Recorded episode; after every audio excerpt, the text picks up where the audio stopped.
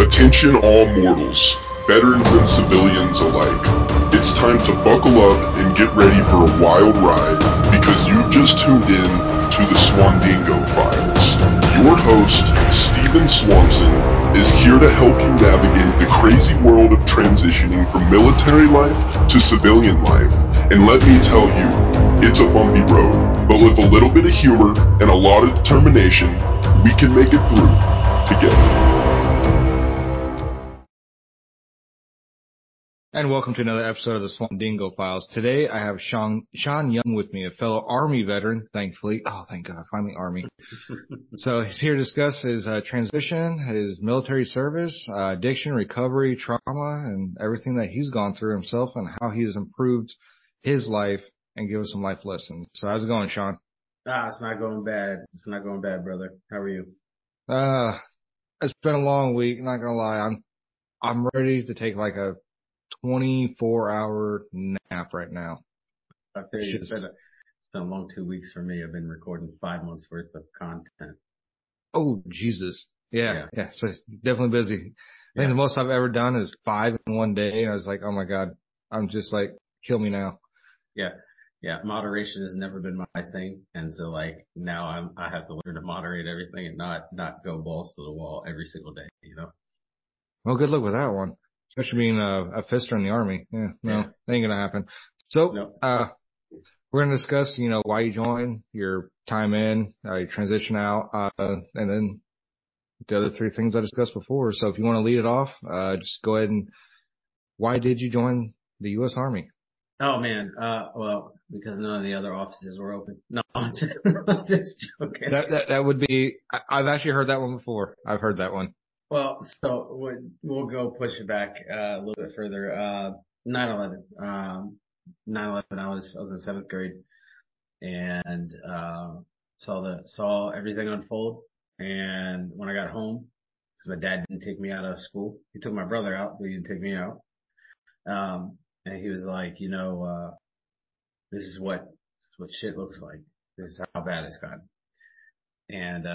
At that moment, I made a decision that I was going to join any branch of the military. I didn't know. I was never raised with guns. I was never raised hoorah, you know.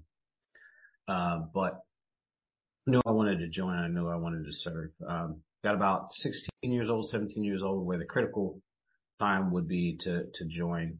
Um, and uh, I made a decision. Went to the recruiting station. Literally, I had zero idea of what I wanted to do. And, uh, I went to the Navy's office and, and the recruiter for the Navy was like, we're going to see if you're smart enough to join the Navy. And I said, fuck you. And I, I turned the corner and the army was right there. And the army said, what do you want to do with your life? And I said, this is where I want to be. So, um, signed a contract that day, uh, or, or at least, you know, a commitment and then went to MEPS and test it out. Uh, I wasn't, I didn't pay attention very well. Scored super low. You don't have to be smart to be a fister. So That's, a, that's, uh, kind of scary considering what, what, uh, what a forward observer actually does. You would want some kind of smart cats and they're doing the job. yeah, exactly. So, uh, so I, I'm, I'm not stupid by any means, but I just wasn't paying attention to anything. I was just clicking random ass buttons. And so, I scored pretty low and then ended up, uh, ended up signing a contract. At the end of the day, my last name is Young. Meps goes by by first last name.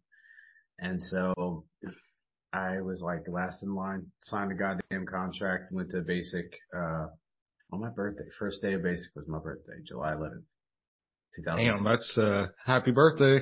Yeah, yeah, yeah. Happy birthday. My 18th birthday. I was getting my shit kicked in. Not really, but, um, Mm, yeah, I went to, I went to basic and AIT. I went to basic at Fort Sill, AIT at Fort Sill, and then, uh, got proposed with a contract to go airborne.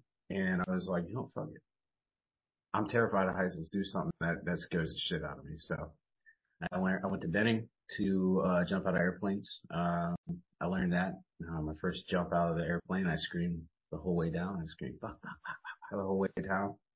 And jump master, you know, next time was like black hat. He was like, now who screamed fuck the whole way down? I was like, that was me. He was like, don't do that again. And so like internally I'm screaming fuck, fuck, fuck, fuck the whole way down the next time. But, uh, yeah, and I, I got assigned to, um, 173rd Airborne, uh, out of Vicenza, Italy. Got there, spent about four and a half years there, deployed, deployed twice with Battle Company. If you've seen Battle Company second bat, um, 503rd, if you've seen Korengal or Restrepo, I was in those documentaries. Um, and, um, then got orders to go to Fort Bragg. I called, uh, HR and I said, Hey, or HRC, I said, Hey, anywhere but Bragg. And they were like, gotcha, Bragg. So I went to Bragg. I got assigned to, uh, 473rd and 4th Brigade, uh, which is a CAV unit.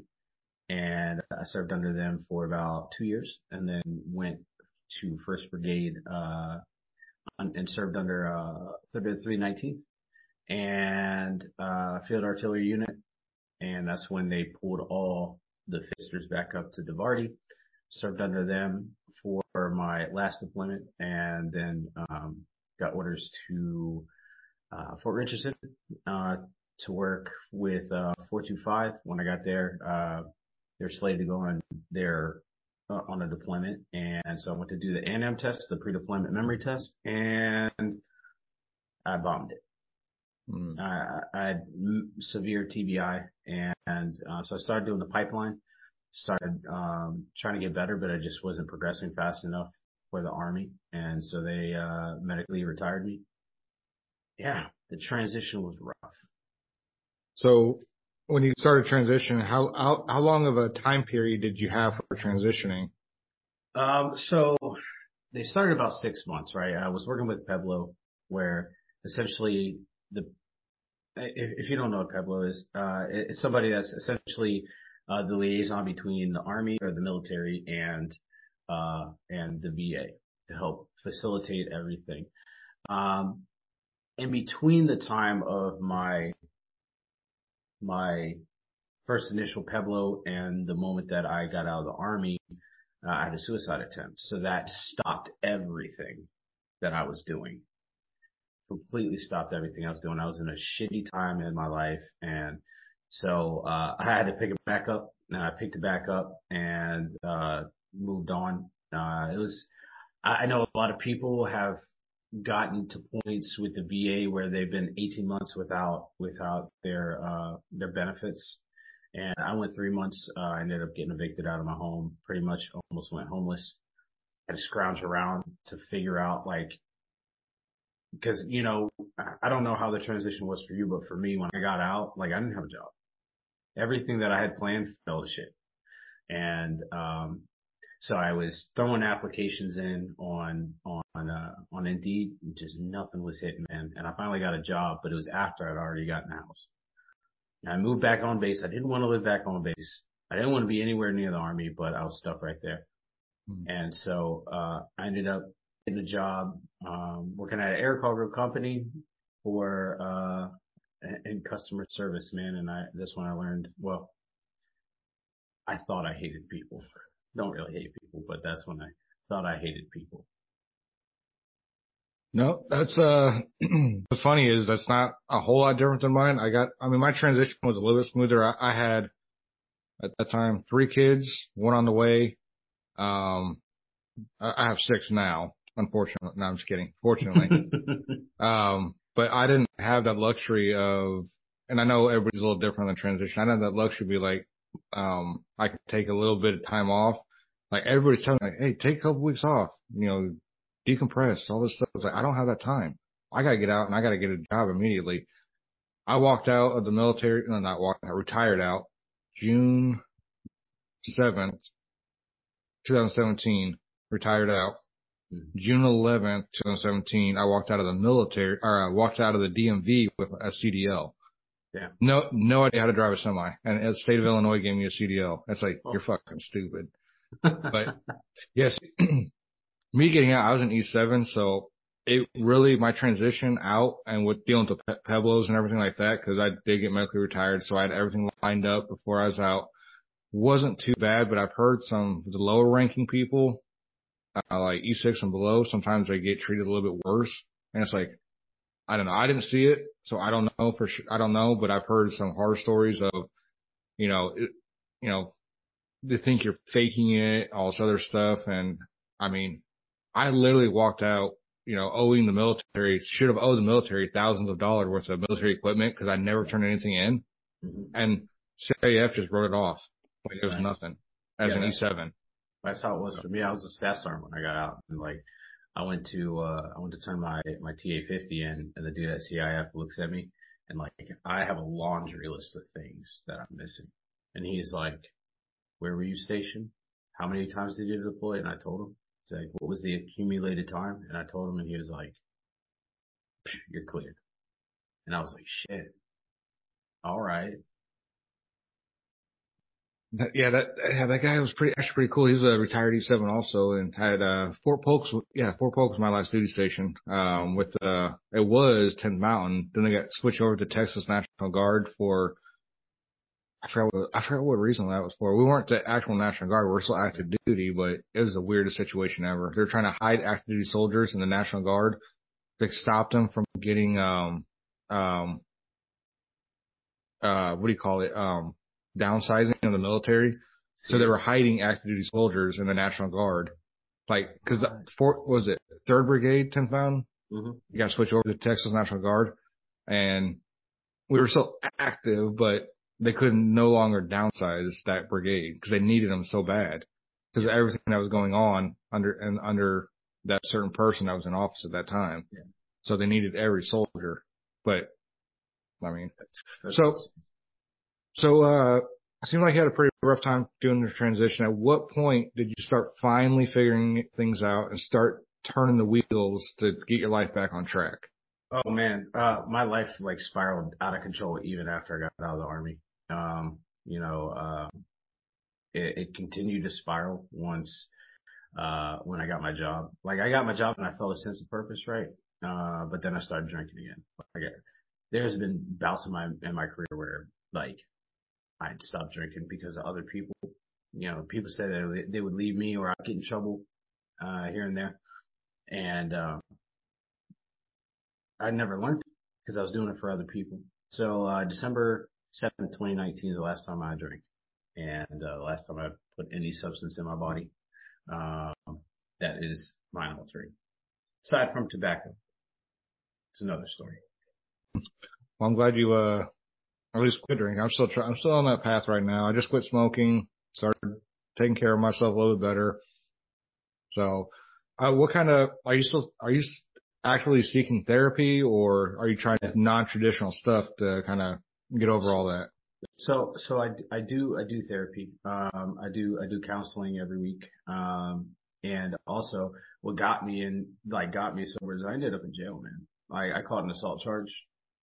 Um, I, I, was in a very bad place in my life. Um, caught an assault charge and like I was sitting in jail, dude, and like, I was just blaming everybody for my problems, man.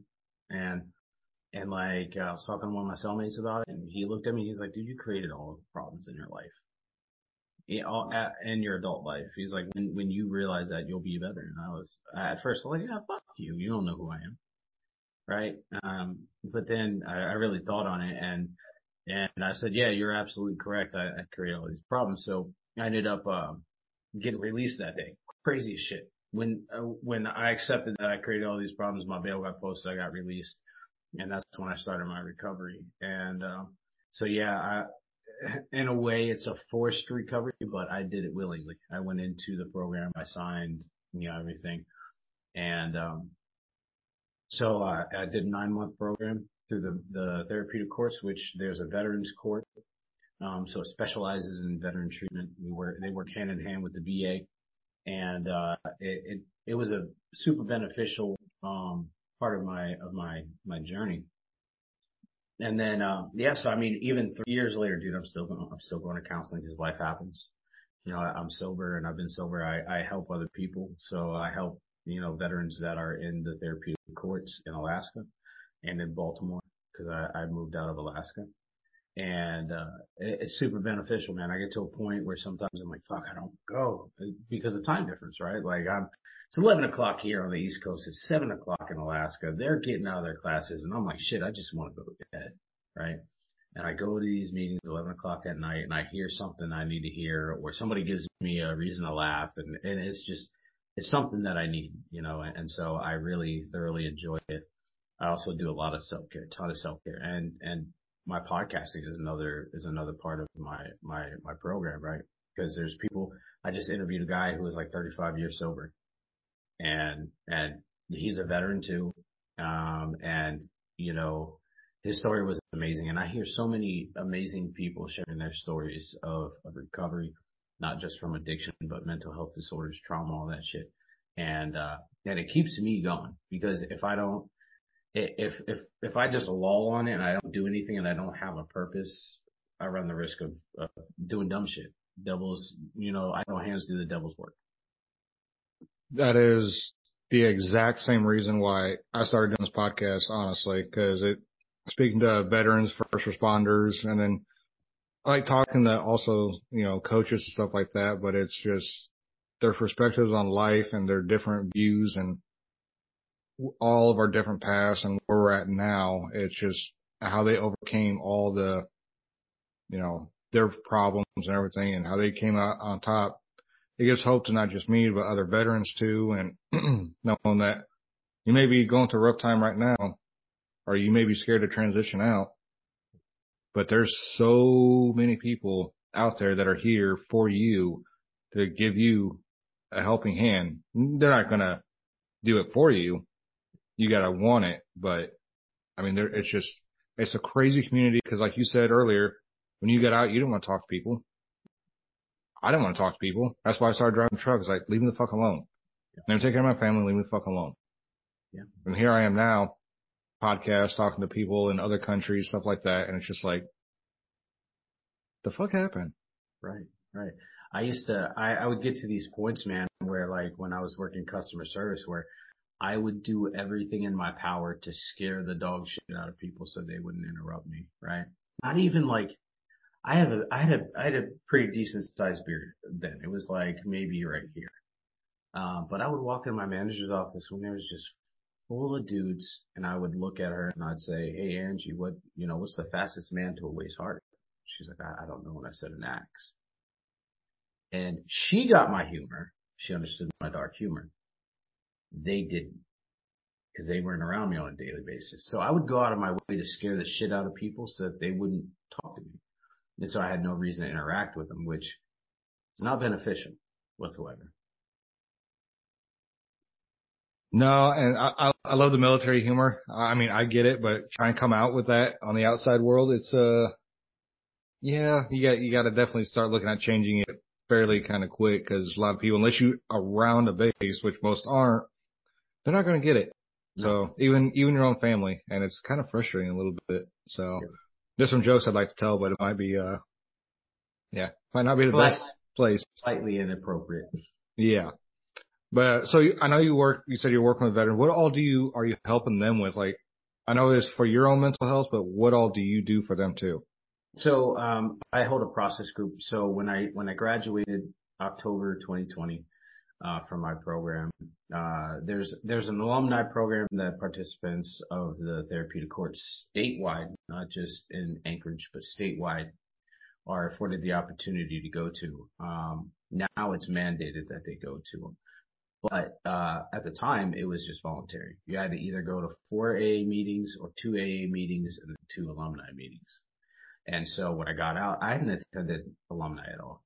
I got out and a few of the active participants are like, Hey, look, we cannot relate with civilians. Like it's hard enough for us to, to go through this with a civilian judge, but now we have to relate to these civilians that are in our situation.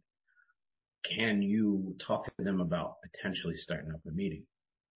So I joined the alumni program and I started talking to, um, you know, Ron Wilson, which is, he's one of the co-founders of, of the alumni program.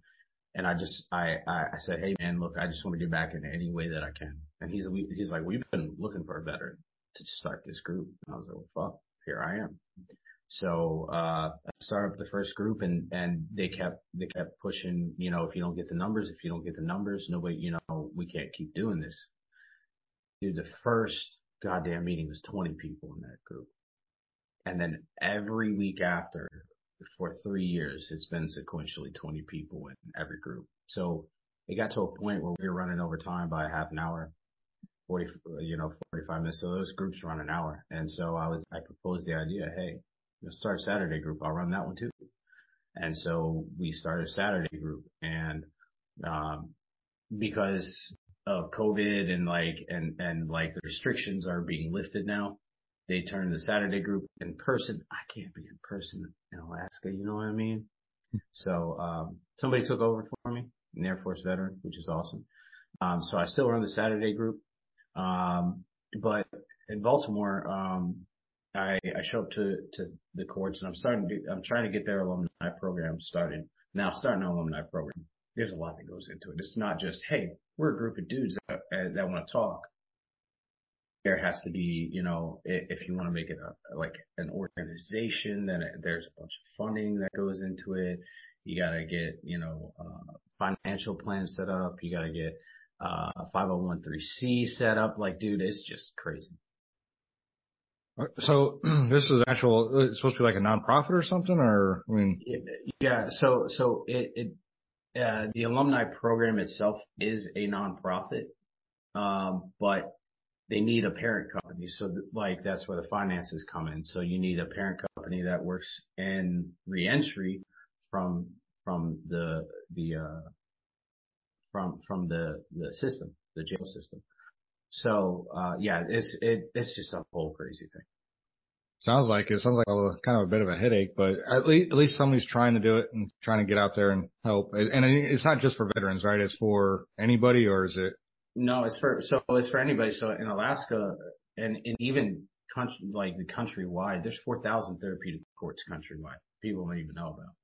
And what is it called? The therapeutic court. So it's, it's either like a drug court, mental health court. We call them therapeutic courts in Alaska. Oh.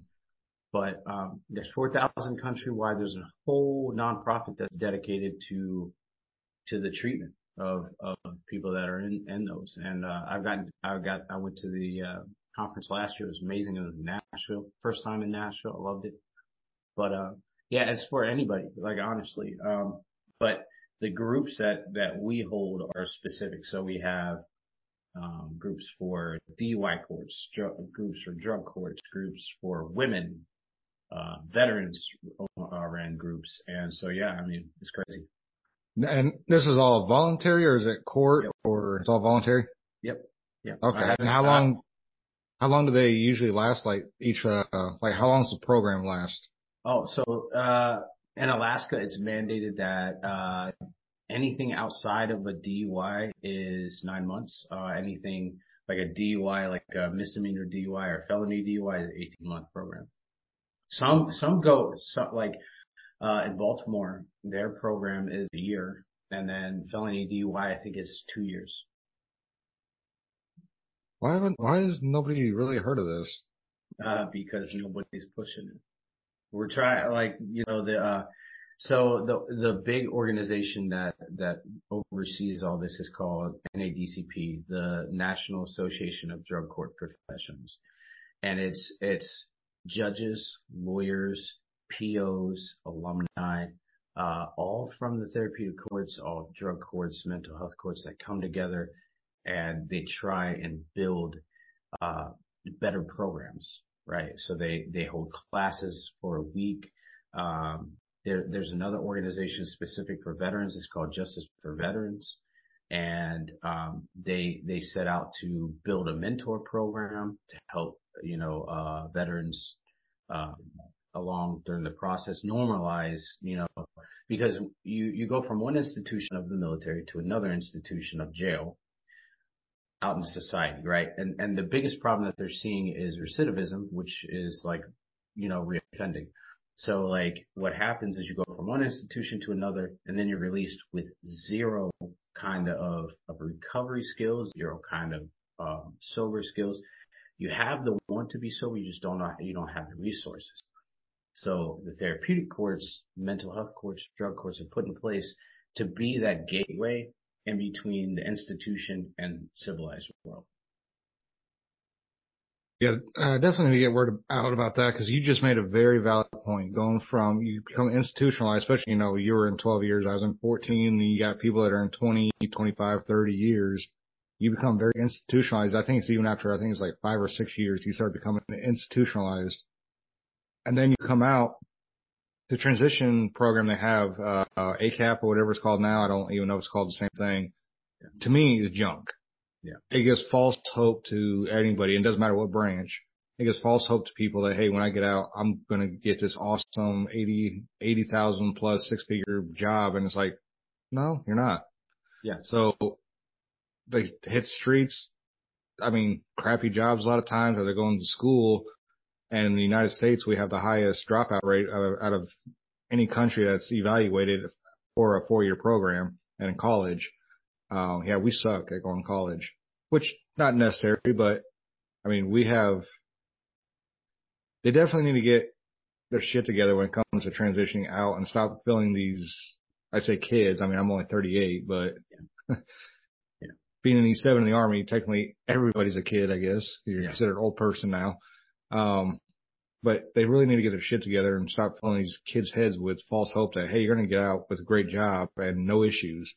Yeah. There needs to be, I don't know, they, they need to revamp everything the homelessness of the veterans, the suicide is just, it's fucking ridiculous. I've, I've been a huge, uh, advocate for that too. I, I think that there needs to be a program set in place because ADAP, ACAP, whatever they call it, um, they teach you how to write resumes. They teach you how to interview and how to look good, right?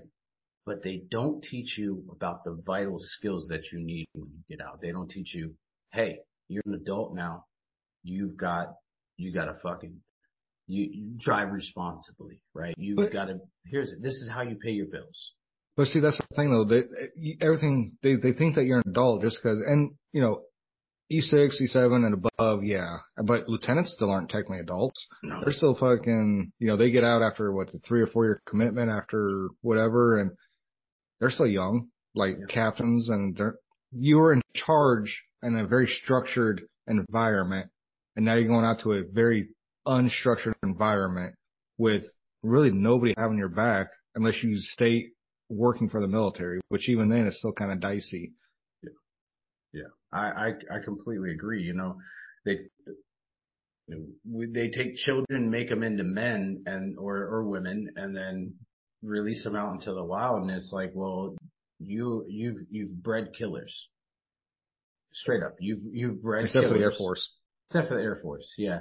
Uh, but, but even then, like you, you taught them a very specific set of skills and those specific set of skills are not being used or utilized out in the civilian world unless you work IT satellites unless you have a job in the military that you can transition out. Like even infantry is having a hard time getting into like the police departments or like FBI, you know, SWAT, whatever. Like there's, there's a really small thin line of jobs that, uh, that you could acquire outside the military. Well, yeah, I was a, I, I was a scout. You were a forward observer. Um, yeah. I mean, I can shoot guns all day long, but there's not much for reconnaissance out, out here for you, there's not much use for, there's really no use for call for fire and indirect fire support anywhere out here, unless the police, unless we go to World War Three and the police departments have to start calling indirect fire. I mean, there you go. The, the only, the only certifications that I could use would be JFO. So I'm JFO qualified. Uh, I, I could go and work in a tower directing aircraft, but the suicide rate there is insane right? And then you got to go years and years of schooling just to get in a position. You got to know people. And then, you know, equal opportunity because that's the EO rep. That's about it. No, no. I think they need to put emphasis on it, maybe cut off at a certain rank because, you know, you do get, you know, E7s and above and sometimes E6s, you know, you get certain schools like instructor, certain schools that can benefit to the outside but they need to put an emphasis maybe on just throwing these kids into trade schools. Like, which one do you want? Take that GI Bill and go there. You don't have a choice anymore. Instead of just like, hey, good luck at college or good luck at this McDonald's. Good luck. I think they need to throw because there's a big gap in trades. Oh yeah. Right now, and who better to fill that gap than all these veteran, all these veterans coming out that already have the discipline, which is lacking in America, already want to you know, go get them. Hard chargers lacking in America right now. Um, aren't worried about getting their fucking knuckles dirty lacking in America. You know, all that stuff right there. Put them in a goddamn trade school or an apprenticeship program right away. Don't even give them a choice anymore. Yeah, it's supposed to be freedom in America, but you want to drop suicide rate in America? You want to drop for the veterans? You want to get rid of the alcoholness, the drugs in the veteran community? Stop giving these kids a choice when they get out because you went from parents to, hey, your E7 is still your dad and in a platoon. I mean, that's how I always saw my E7s. That's how my soldiers saw me as an E7. I was, I was a father for that platoon. So you still had somebody watching over you. Didn't go from nothing after that. You can't do that. You know what the biggest reason why people get out and use, and this is something that I've heard across the board. You want to, you want to know the biggest reason that people get out and use? Hmm. There is a lack of purpose. They don't have, they feel like they get out and they have an identity crisis, right? Cause they, don't know who they are. And so like, you know, if we throw them in a trade school, maybe put them where they're six months out from ETS or from retirement, throw them in a trade school. They're not on the books anymore. They shouldn't be doing fucking training anymore because they don't add any combat value into your unit because they're leaving. Put them in a trade school, set them up for success for when they get out, you know, but, but units aren't ready to do that. You know, leadership isn't ready to do that because every man's got to, got to fill a hole. Well, what good is that hole going to be when, when, when that dude's gone? That E7's gone. Well, uh, so what's next for Sean Young? What are you doing oh, next? Oh man, I'm still doing this podcast, bro. Um, so I started my podcast last year. Um, essentially I just, one of my buddies, one of my, he, he jumped on TikTok and I was on TikTok live and he was like, dude, you got a glorious beard. And I was like, well, thanks, man. He was like, you want to be a brand ambassador? And I was like, fuck yeah. So like we became really good friends. And he was like, oh, I'm a podcaster. He invited me on a show talking about spirituality and like paranormal stuff. And I'm, I'm all about that. Mm-hmm. And so like afterwards he was like, Hey, uh, you, sh- you have a voice for podcasting. You should just fucking do it. And I was like, well, I just, I don't, I was making excuses as to why I couldn't do it. And he's like, go get a microphone, go get headphones. Here's the program I use. And he coached me, mentored me and trained me, which is something that we're lacking in America. He coached, mentored and trained me how to be a podcaster and how to be effective and like how to get my message across. And like, I just, you know, I started and I, I haven't stopped since. I mean, there's been periods where I'm like, come on, fine, do it, but I keep doing it, right? And, and as long as I'm, I'm still doing it, uh, I'm still doing it. Uh, I got two more projects coming up, um, that I'm working on. I just ended one. Um, so my next, one of my next is going to be about, about, uh, belief structures, what people believe and why they believe it. So I got pastors lined up. I got Satanists lined up. I got Norse pagan people lined up. I'm Norse pagan myself. I want to get people on to share educationally based, not bashing other people, but educational based um, content, right? Because there's a huge lack of educational based content in the world. So I want to do that, and I, you know, I think it's pretty cool. And my second one, and it kind of falls along the lines of the Swandingo files, uh, mine's to be called the Veteran Nut Bucket Society. And we're to be talking about crazy crazy stories and when you're in the military, you know, some of the fucked up things. Cause I mean, society looks at us as heroes sometimes and I want to show them a different side. Like, you know, we, we got drunk, took somebody's smart car and shit on it. Crazy stuff like that, right? Uh, and then like kind of what you do with the transition and what their life's like now. Uh, and, and you know, um, yeah, dude, life, life is crazy. Life is crazy right now. That's funny because, uh, now you mentioned that. I remember being in the barracks because back in, you know, the early 2000s, uh, back in NAM. Huh? Back in NAM. Okay, not that old. You, you, I ain't that much older than you. Come on now. yeah. But, uh, no, back, back early 2000s, not 60s and 70s. Um, you know, we saw the community barracks. Well, everything you did, did together as a platoon was always right there in that barracks. We did drunk bowling, um, with our bodies, um, set off the, uh, fire extinguishers down the hall, uh, do all this crazy stuff, group drinking, bring kegs up there. We had to get permission from our sergeant major to do it, but he always said yes to the scouts. Like, whatever. He was an old scout himself, sergeant, Major, command sergeant major Popper. One of the best sergeant major I ever had. Um, you know, just everything you did together. And that's, and I think that's where, you know, I, and I know you probably saw the barracks, I'm sure, how they're all kind of starting to single them out. Uh, like kind of like the Air Force has been doing for a long time while they're doing it in the Army. And I hate that. It's stupid because there's no camaraderie anymore. They go to their rooms. You might have a split room and share a kitchenette area. That's so stupid. You're fucking private. You need camaraderie. You need that brotherhood. How better to get that brotherhood than you shit, sleep, piss together, you shower, you, everything you do. You have like somewhat, might have a room with one person. When you go shower, hey, you might walk in on somebody right there with his fucking dick hanging.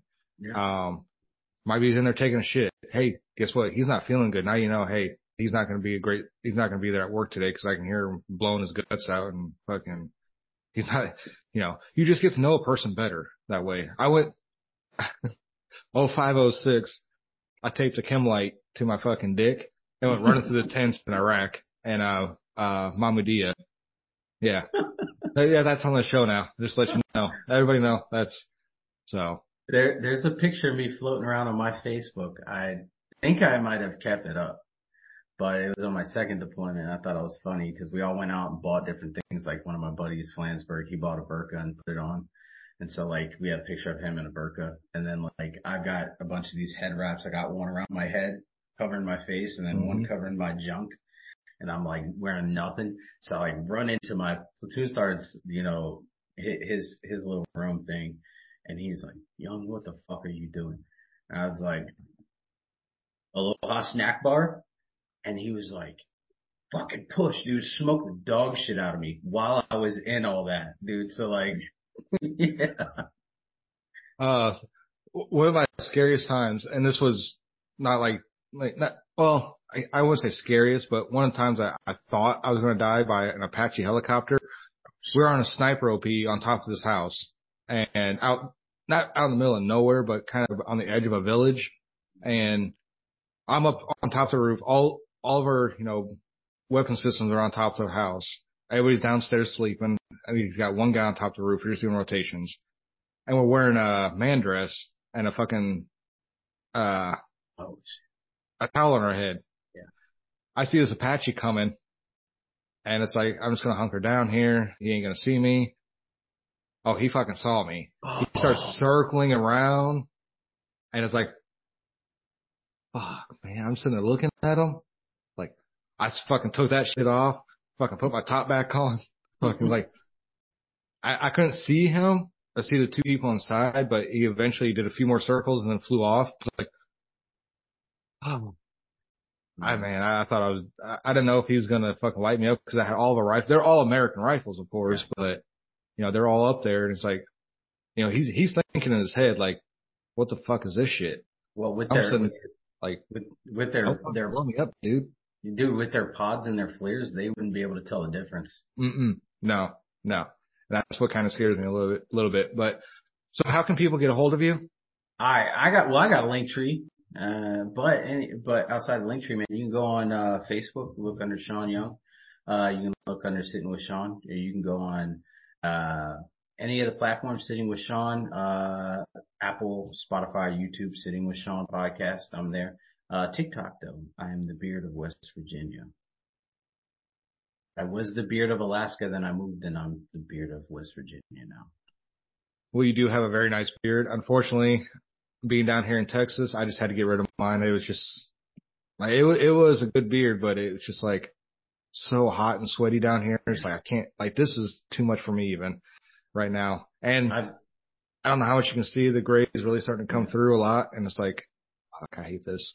I've I've been asked how long I'm gonna grow it, and the reason that I started growing my beard out and why it's so long is it's a, a symbol of my recovery. So as long as I have a beard, that means I'm sober, right? And and so like people are like, oh, how long are you gonna grow it? And I was like, uh, fucking until I die. ZZ Top that shit? Yeah, I'm Gandalf, bro. Ooh, nice one. I always wanted that one. Uh, I can't remember his name now. The lead singer from Static X. Yeah, that long ass one back. Yeah, well, yeah. Well, speaking of that, he fucking just died not too long ago too, due yeah. to drugs. Yeah, my, tried uh, to de- deny it.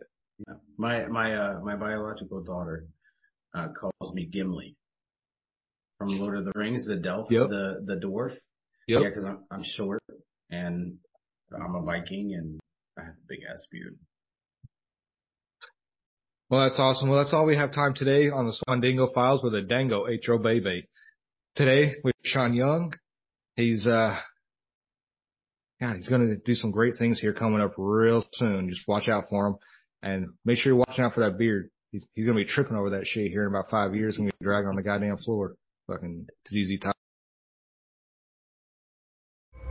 Well, folks, that's all we have for today's episode of the Swandingo Files. I hope you've enjoyed this journey with your host, Stephen Swanson, as much as he enjoys recording it. Remember, transitioning from military life to civilian life is tough, but with a little bit of grit, a dash of humor, and a lot of determination, you can overcome any obstacle. So until next time, keep on trucking and keep Swandingoing.